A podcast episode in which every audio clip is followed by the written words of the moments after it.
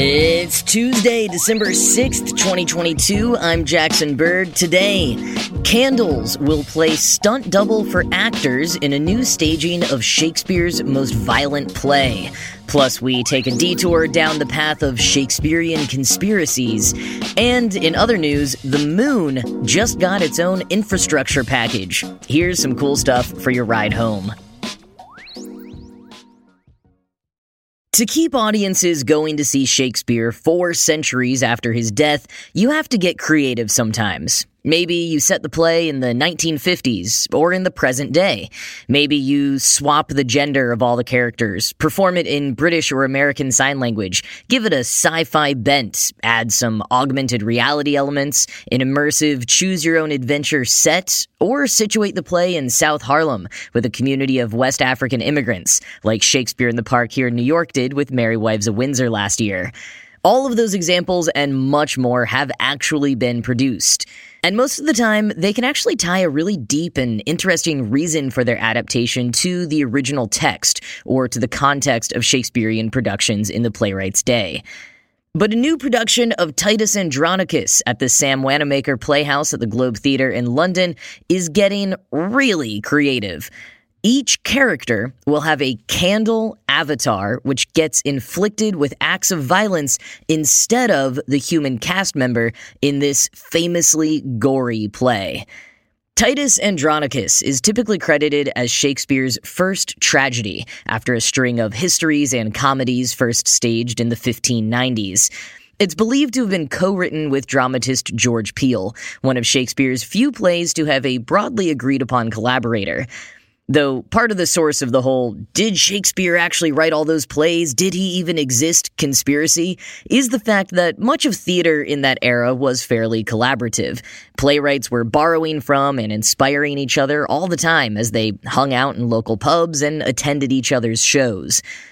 The conspiracy also, by the way, the idea that Shakespeare didn't actually write his plays, isn't some age-old mystery with evidence dating back to his own time in the fifteen hundreds, but rather, wait for it, an invented tradition by classist white people in the eighteen hundreds. I will never get over how many things that we think are hundreds of years old were just made up with the intention of seeming old by Americans and Brits with an agenda in the nineteenth century. In this case, according to Bill Bryson and his biography of Shakespeare, an Ohio woman named Delia Bacon became obsessed with the idea that Francis Bacon, not verifiably her ancestor, but she seems to have at least wished, if not believed he were, actually wrote Shakespeare's plays. Now, where she came up with this, no one knows. She was unfortunately a bit unstable, and years later ended up passing away believing that she was the Holy Ghost. A reverend named James Wilmot did actually question Shakespeare's authorship back in seventeen eighty-five, but those doubts weren't revealed again until nineteen thirty-two. And despite what some people would have you believe, there really were no substantial questions of authorship from the time of Shakespeare's death until Delia Bacon in the eighteen fifties. Now, seizing on this idea, she managed to get funding for a four-year research trip to England. But, quoting Bryson, her research methods were singular, to say the least. She spent ten months in Saint Albans, Francis Bacon's hometown, but claimed not to have spoken to anyone during the whole of that time. She sought no information from museums or archives and politely declined her contact Thomas Carlyle's offers of introductions to the leading scholars. Instead, she sought sought out locations where Bacon had spent time and silently absorbed atmospheres, refining her theories by a kind of intellectual osmosis. In eighteen fifty-seven, she produced her magnum opus, The Philosophy of the Plays of Shakespeare Unfolded. It was vast, unreadable, and odd in almost every way. End quote.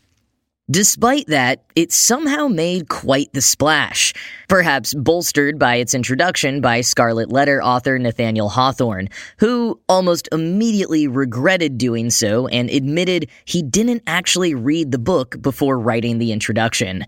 But the Francis Bacon conspiracy really took off with figures as prominent as Mark Twain, Henry James, and later Sigmund Freud and Helen Keller, becoming engaged in what often amounted to a kind of national treasure-like search for codes in the text of the plays, which would reveal their true author's name.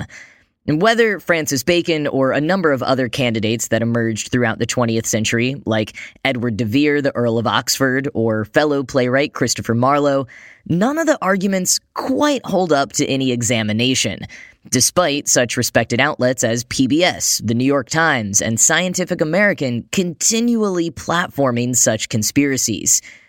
Over fifty historical figures have at one point been put forward as the true author of Shakespeare's plays, and the crux of many of those arguments come down to the idea that such a vast and diverse body of work, slapstick comedies, heart-wrenching tragedies, meticulous histories, and tender sonnets, couldn't possibly be the work of one man, especially a country boy without a university education. But that's not only a rather limiting view on the potential of people without the privilege of a well-regarded education, it also ignores the many markers of Shakespeare's provincial country boy dialect and expertise throughout his texts. His London contemporaries made fun of some of his provincialisms, such as his continual use of thou as the informal singular version of the formal or plural you. Even in Shakespeare's time, thou was becoming outdated and seen as a bit quaint. There are so many examples of Shakespeare not caring about sounding like the working-class country boy he was among all the urbane London types that I have a completely unsubstantiated theory that a not insignificant amount of the words and phrases he invented may have just been common ways of speaking among the working class where he grew up in Stratford, but were received as brand new to the more upper-class or vogue Londoners. Kind of like how some parts of the internet will sometimes think that they came up with a new word or phrase that has actually been popular in African-American vernacular English for decades. Experts say there is no prior evidence for many of Shakespeare's words, so I'm probably completely off base here, but evidence is largely reliant on surviving written documents, which means the written record is often restricted to the classes which had access to education and writing materials.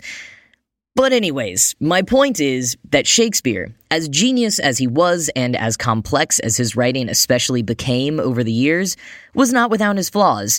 He made repeated geographic errors, especially in his Italian plays, and frequently wrote in anachronisms like the ancient Egyptians playing billiards.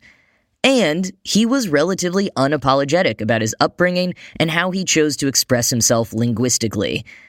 But he was still a working writer. Certain of his plays have the marks of appealing to the good graces of the royal court, especially when King James succeeded Queen Elizabeth to the throne and became the official patron of Shakespeare's company.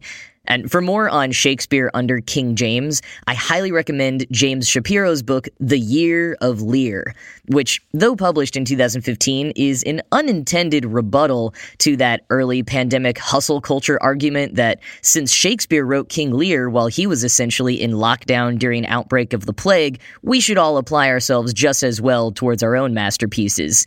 The reality was more that Shakespeare was overworked and rushing to meet unrealistic expectations set by his boss, the king. Shapiro also has a whole book debunking the authorship question, link in the show notes to both of those. Anyways, early in Shakespeare's career, you can also see him trying to find his footing as a playwright, both in tone and in choice of subject matter that he thought might be appealing to the London crowd, which brings us all the way back to Titus Andronicus. London audiences in the late fifteen hundreds were out for blood. Literally. A popular pastime was going to an arena to watch a bunch of captive animals fight each other. Dogs, bulls, and especially bears would be baited to attack each other pretty much to the death. This horrific and graphic entertainment was what theaters had to compete with. So in addition to building some of their structures to mimic the animal baiting arenas, some playwrights wrote exceptionally violent plays, rife with murder, stabbing, assault, and some of the most creatively nightmarish scenarios you'd more expect to see in a modern slasher film. Some of that style, with a bit more plot to them, would later be dubbed revenge plays. That is, when the protagonist is out for revenge for some type of evil done onto them, or thought to have been done. And that is where Titus Andronicus slots in. Here's how Shakespeare's Globe describes the play. Quote, "After a brutal ten-year battle, honored Roman general Titus Andronicus embarks on an era of bloodshed when he refuses to show mercy to the eldest son of Tamora, queen of the Goths. Betrayed by his nation and with his family in ruins, Titus seeks justice the only way he knows how, tooth for tooth and limb for limb." End quote. And they mean that literally. Their content guidance for this production reads, quote, "This play contains incidents and themes of anti-black racism, sexual assault and its aftermath, extreme violence and death, including bodily mutilations, cannibalism, rape, and self-harm. This content may be extremely upsetting for many." End quote. Yeah. No kidding. When they last staged this play in two thousand fourteen, there were reports of audience members fainting, which is probably part of why the company has chosen to focus all the violence on the candles this time. We just, writ large, perhaps do not have the same threshold for gore that theatergoers did in the fifteen nineties when Shakespeare was writing this play to compete with the animal-baiting arenas. Now, the textual content and emotion of this Shakespeare's most deadly play will still be there, though, and in a way, leaving a bit more to the audience's imagination might even make it more haunting. Quoting The Guardian, "Each character will, The Guardian understands, have a candle avatar that in turn is pummeled, gored, or snuffed out completely when the text dictates. Characters may use meat cleavers or heat guns or metal tenderizers to inflict the violence. Sometimes the spraying wax means safety equipment will be needed. The show, which runs from January to April, has an all-female cast.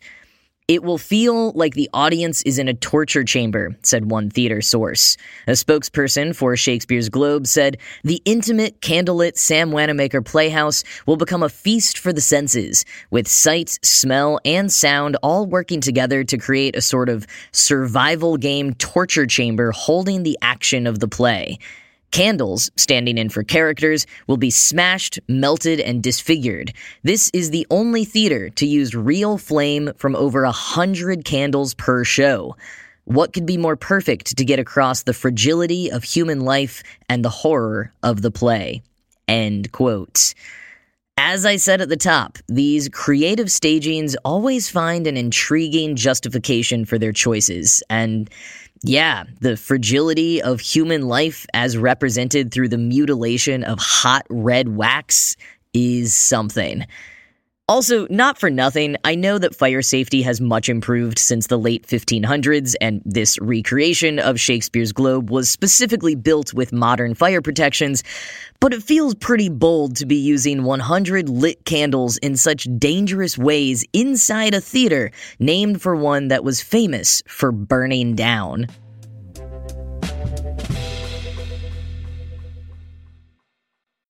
This Valentine's Day, Dunkin's got the perfect pairings to show your love. So get down on one knee with a dozen brownie batter donuts and a cocoa mocha signature latte. Or make them swoon with a strawberry dragon fruit Dunkin' refresher with a Cupid's Choice donut. Are you ready for love? America runs on Dunkin'. Price and participation may vary. Limited time offer. Where we're going, we don't need roads.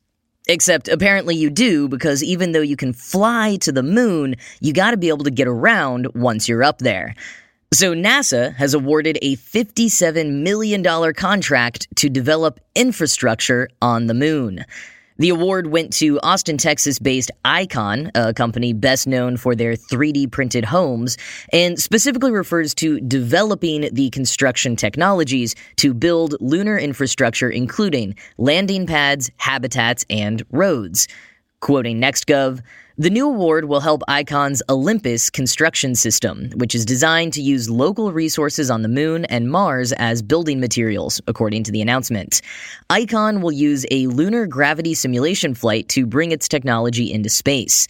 The company will also utilize samples of lunar regolith, a layer of debris covering the moon's surface, to examine their behavior in simulated lunar gravity. This will help inform construction approaches. ICON noted that the technology will help establish the critical infrastructure necessary for a sustainable lunar economy, including, eventually, longer-term lunar habitation. End quote. This is not ICON's first collaboration with NASA. They three D printed a seventeen hundred square foot Martian habitat, the Mars Dune Alpha, that will be used for an analog mission next year, aka year-long missions that simulate the experience of living on the surface of Mars but which are conducted here on Earth. As ICON co-founder and C E O Jason Ballard put it in the company's press statement, Project Olympus is about changing the space exploration paradigm from there and back again to there to stay. The development of roads on the moon is particularly striking to me as part of that there to stay plan. You know, thinking about permanent infrastructure and a continual human presence on the moon at all is kind of mind-boggling, but roads have historically held such weight in the expansion of civilizations and in the conquering of one empire over another. Sometimes I think of them as one of the most significant ways that humans leave their mark on the natural world, as dominant over nature and other animals. By building roads throughout the moon, we will truly be claiming it as our own. And by our own, do I mean humanity, or do I mean the United States? That, I think, is a question that is yet to be answered.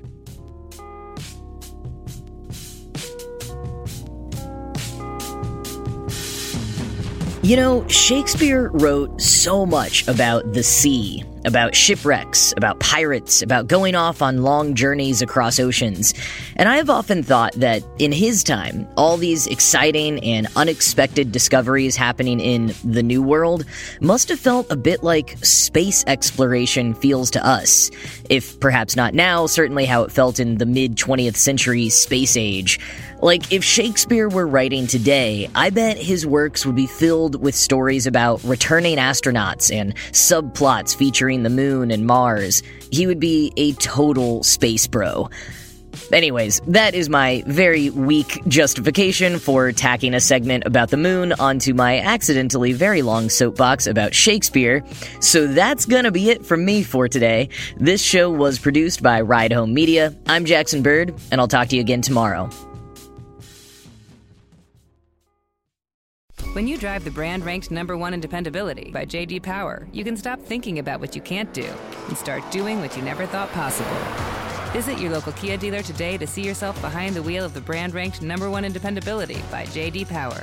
Kia, movement that inspires. Call eight hundred, three three three, four K I A for details. Always drive safely. Kia received the fewest reported problems among all brands in the J D Power twenty twenty-two U S Vehicle Dependability Study based on twenty nineteen models. See j d power dot com slash awards for twenty twenty-two details.